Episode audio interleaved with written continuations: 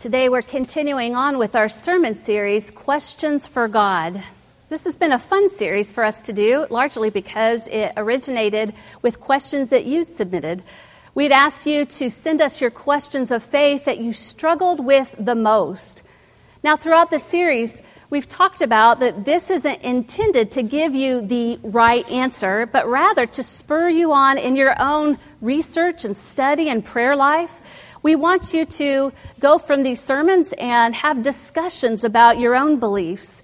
We've discussed some of the questions that you've submitted from uh, why do bad things happen? And what is heaven like? What is God's will?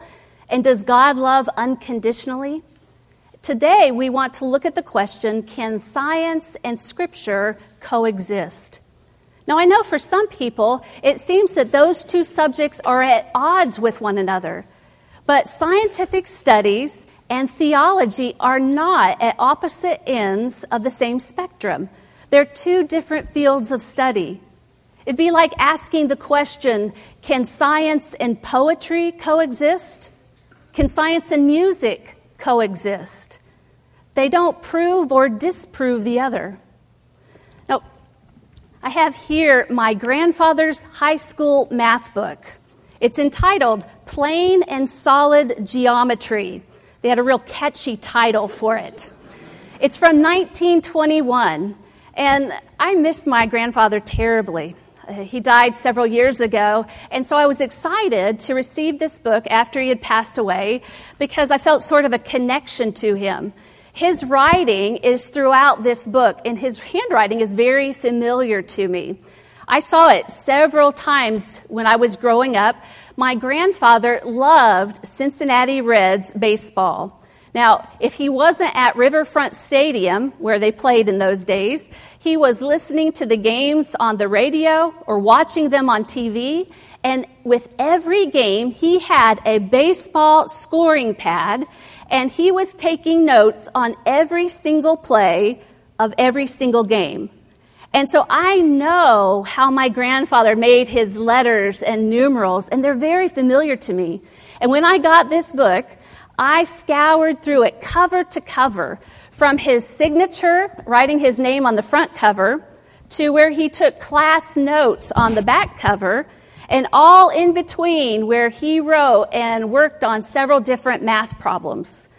I think I was hoping to find some connection with him, some of his deeper thoughts, some way that I could learn more about my grandfather. And to tell you the truth, it's not in here. This is a math book, and that's all I find in here. I don't discover any new insight to my grandfather's personality. He was a high school math student just trying to get through geometry. Now, I wish that this was his Bible. I would have loved that. I would have loved to have my grandfather's thoughts on scripture in the margins or questions that he wrestled with, questions he had for God. But this is a math book. And just like I won't be able to find my grandfather's inner thoughts in a math book from high school, we aren't going to find some of the scientific explanations of how the world works in Scripture. That's not what it's designed for. Now, it's not to say that there isn't any science in the Bible. Of course, there is. But it's just to say that the purpose of the Bible isn't to teach the, the deep intricacies of science or the complex workings of the world. There's a different message there for us. Now, this morning's scripture passage is the beginning of the creation story. And there's probably no other story in the Bible that ignites the science versus the Bible argument like the creation story does. But have you ever stopped to think about why it's in there in the first place? What's the point of Genesis? Why would God tell us this story? Is it really to give us a detailed scientific explanation of the creation of the universe? Or could there be a different reason for this passage? I think it's the birth story of our world. It's our birth story. Now, if you tell a child about their birth story, there are a couple ways that you can approach it. You can approach it from a scientific vantage point and tell them from the conception all the way through the medical details of their hospital delivery. Or you can tell them their birth story from an aspect of their family relationship. How two parents fell in love and wanted to expand their family with a child. When I talk about my children's birth stories with them, I always talk about it from the aspect of the family relationship. Our, daughter Hannah was born into our family through adoption. And so I tell her her story of when I went down to the birth mother's uh, hospital room. And I entered into the room, and she has tears streaming down her face as she hands me my daughter. Now, her medical story is important too. That's how she came into being. But for me, I want to emphasize uh, the birth story that talks about Hannah's family relationship with us.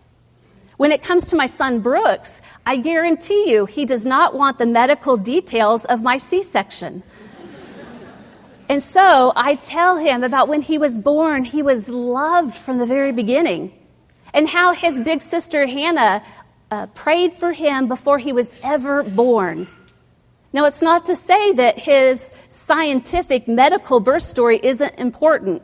For him, especially so. He had developed complications, and the C section and the medical staff saved his life. And so, of course, that explanation is critically important. But what I want to emphasize with him is the family relationship.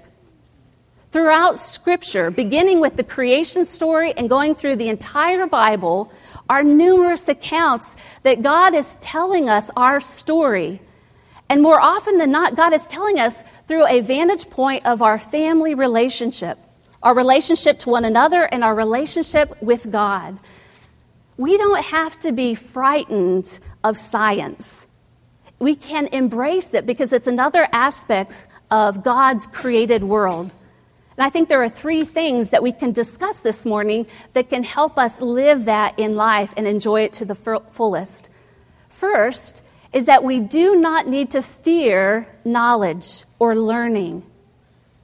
Hildegard was one of the saints of the early church. She was born around the year 1100, and it was obvious from the very beginning that she was an exceptional child. She was very gifted intellectually and spiritually. She was the youngest of 10 children, and her parents dedicated her to God. And so at the age of 14, she entered into the convent and began her journey to become a nun. Now, right from the beginning, she stood out. She had a very deep and profound relationship with God. And many times in her prayers, she would see visions or hear messages. It was because of that very close relationship with God that she developed a desire to study other areas. She started studying math and science and, and anatomy. She started producing literature on the illnesses of the human body and ways to treat them. In fact, she would have been one of the first women in history to practice medicine. Now, for Hildegard, she never saw any problem with being a woman of science and a woman of faith. She didn't see them in conflict. She saw that as she studied all things, it just continually revealed more and more of the God of all creation. We can c- continue to study and research things out in the world. In this passage of scripture of the creation story, it is our story. And God is reminding us that God desired us and designed us. And God created the world with intentionality. Now, we can accept that in our relationship with God and have faith in those statements, but it also ought to spur us on to have a, a curiosity about the world around us, to pursue more. Sometimes in life, Christians have become uncomfortable with scientific discoveries, fearing that they may disprove something about Scripture or about their relationship with God. And there have been numerous times throughout history where the church and the leaders of the church have sought to persecute scientific thought. Now, what we believe about science, that doesn't change the reality of God. You know, Copernicus was alive during the time of the Great Reformation. And in his scientific studies, he realized that the earth rotates around the sun. Now, many in the church taught that the earth was the center of the universe and that the sun rotated around the earth, but Copernicus realized through his studies and his mathematical formulas that it was the opposite. But he was living in the time of the Reformation, and he understood the, the church politics and the government politics, and quite wisely decided to not make a big deal of his research, and he kind of held it close to the chest it really wasn't widely known until after his death. After his death, Galileo came along, and he furthered the work of Copernicus, teaching everywhere that, of course, the earth rotated around the sun. Now, you might be surprised to know that there were many in the church that agreed with that. They believed in that because they were people of science as well. But there were some in the academic field that were jealous and so they encouraged church leaders to see Galileo as a threat. They accused him of being an atheist, even though he was a devout believer. And so they sought charges after him. One of the leaders in the church at that time, in charging Galileo, said that geometry is of the devil. Now, when I was taking high school geometry, and many high school students I know would probably agree with that statement. But the charges that were brought against Galileo led to his house arrest for the rest of his life. But I love the quote that he made. He said, I do not believe that the same God who has endowed us with sense, reason, and intellect has intended us to forego their use. While scientific discoveries have at times threatened us, they have not been a threat to God. While we have been sometimes fearful of science, it has not brought fear to God.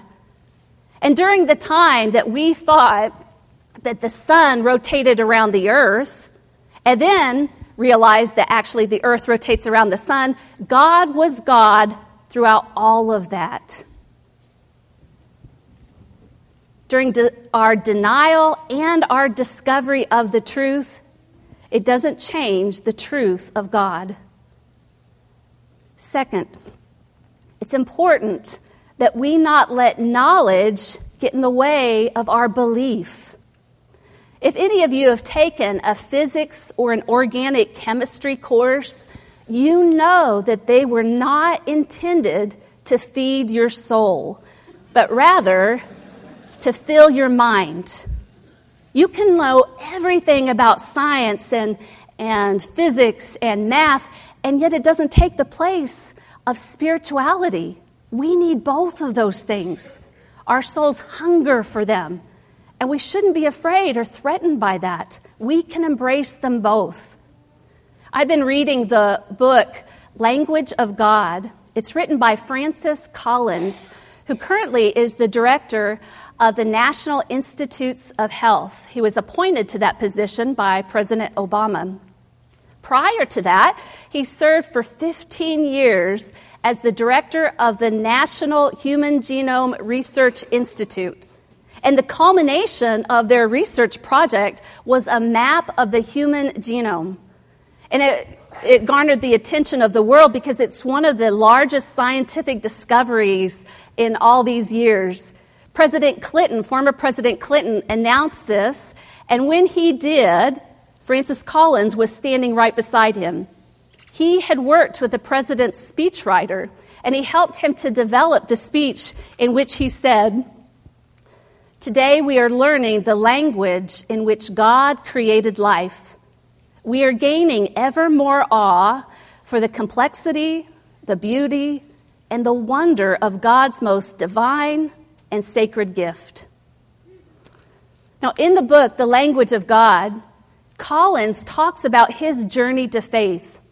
He was born to two wonderful parents, and yet their family only had a nominal connection to church. As Francis continued to uh, grow in school, he obviously showed these wonderful gifts in math and science. And as he continued to grow older and think about such things, he realized that he was agnostic. He didn't care about God, he didn't care about learning about God. He continued in his studies in quantum mechanics, in physics, in math, in medicine. And after several years, he actually discovered he was, in fact, an atheist. He did not believe in God. He was a rational thinking person and realized that really religion is only for simple minded people. He took great pride in his atheism and he loved to uh, discount the religious beliefs of others. Well, he obtained his bachelor's degree in chemistry. He went on to Yale to get his PhD in physical chemistry. And then he went on to medical school at the University of North Carolina. Now, he didn't want to become a practicing physician. He wanted to go into research in human genetics. But as part of the medical school curriculum, he had to do clinical rounds. And as he was doing his rounds, seeing his patients, he came face to face with their faith. And over and over again, he would hear their prayers, and he was impressed with their devotion. Now, he was at odds with some of his own thoughts because he had always thought that religion was basically a crutch that people would lean on. And he couldn't understand if, if that was the case, why were they not abandoning their faith when they didn't get better? If they continued to suffer, what good was their faith to them? And in the midst of kind of struggling with that, he encountered this one patient who asked him to directly, Do you believe in God? Now, this was a woman that he had grown quite fond of. He had been taking care of her for quite some time now. She was elderly and she had been very open about her faith, but on this occasion, she asked him, Do you believe in God? And he didn't know how to answer that question. And the fact that he didn't know how to answer it was what bothered him the most. He went home wondering, well, why didn't I just tell her I'm an atheist? I can prove that there's no existence of God.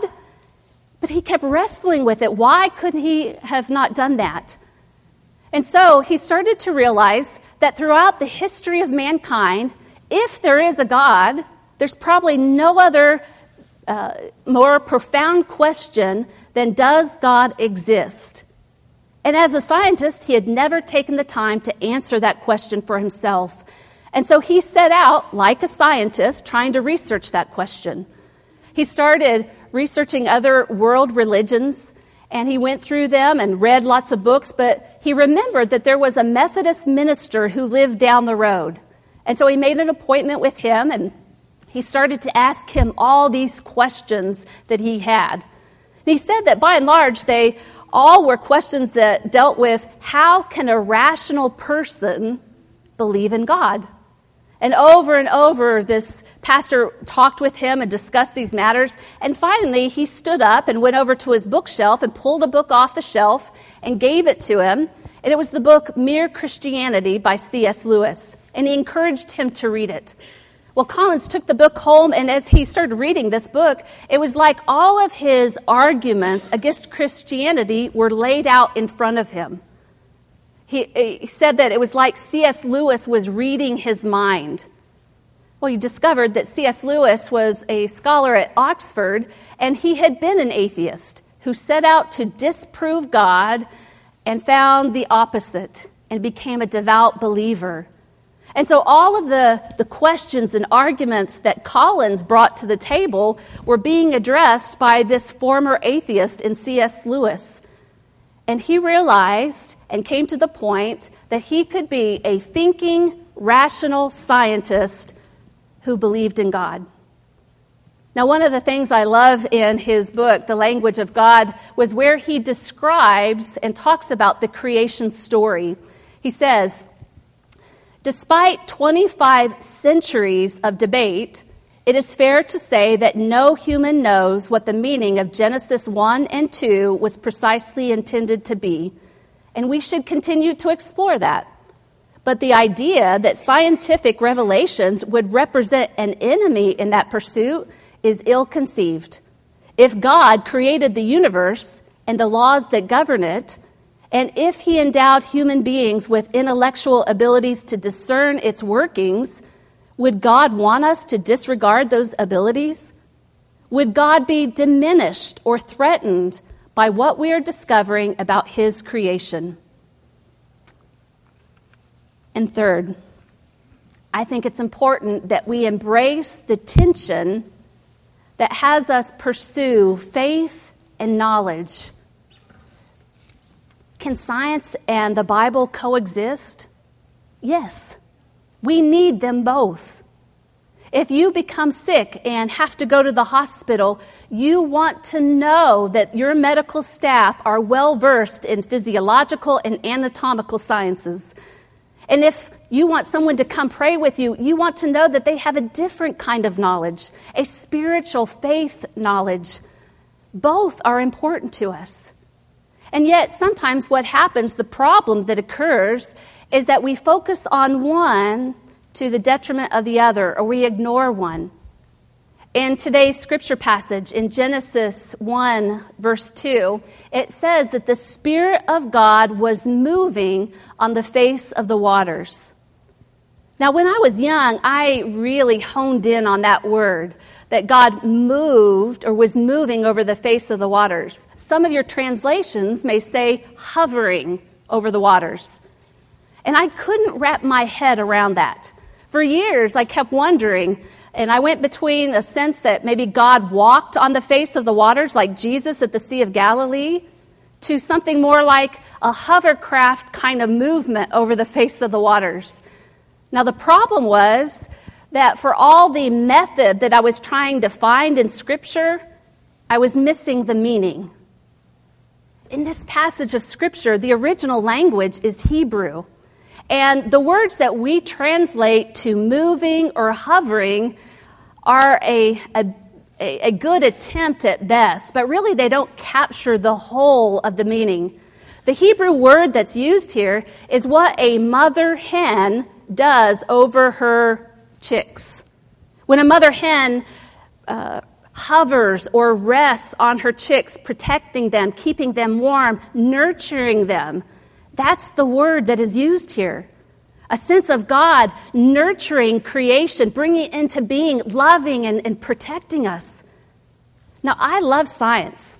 I love watching all kinds of, of documentaries on different subjects, but I can tell you, you can't beat the beauty of that imagery of God viewing creation as a mother hen taking care of her brood. That's incredible. That's powerful. It's why we need to explore science and embrace faith at the same time. Another book that's important in this discussion is the Adam Hamilton book, When Christians Get It Wrong. In it, he talks about the story of Scott Williamson. Scott had originally been from Kansas, but was now living in New York at the time. But he happened to attend a Christmas Eve service at Church of the Resurrection, where Adam Hamilton is senior pastor. He had come with his wife and her parents, but he himself was atheist. Scott was a young scientist working at Cornell University in the field of population genetics. And in 2007, his research uh, was listed as one of the top 100 discoveries in science in that year. He produced a paper that talked about evolutionary changes in the human genome. Incredible leading science, scientist in our country. And he happened to be at this Christmas Eve service, and he was intrigued to find out that Adam was going to do a sermon series entitled When Science Meets Religion. He went back to Cornell, but he started watching all of these sermons online and he started corresponding with Adam, back and forth, asking him questions of faith, questions about God. And finally, he sent this email Dear Reverend Adam, I wanted to write to let you know that, thanks to you and my wife, I now believe in God. I've been a lifelong atheist, but your sermon about the God of pure energy convinced me that as a scientist and a thinking person, the existence of God is possible. I really liked your story about your girls playing and trusting in you to jump on your back and how you, your love for them was like God's love for us. I wanted to be a believer in that way, but was still uncertain. Last year, I was diagnosed with a brain tumor that is inoperable. And what finally convinced me of the love of God was my wife. I felt God's love through her, and I came to see her as a gift from God. Here's a leading scientist who, all those years, had believed that there was no way to combine science and faith. And yet, when he started listening to the sermons, he was glad to hear that the church was not trying to condemn science, but rather embrace it. And it opened up a new discovery for him. From that point till the end of his life, he continued to correspond with Adam Hamilton, wanting to know all that he could about God and about faith.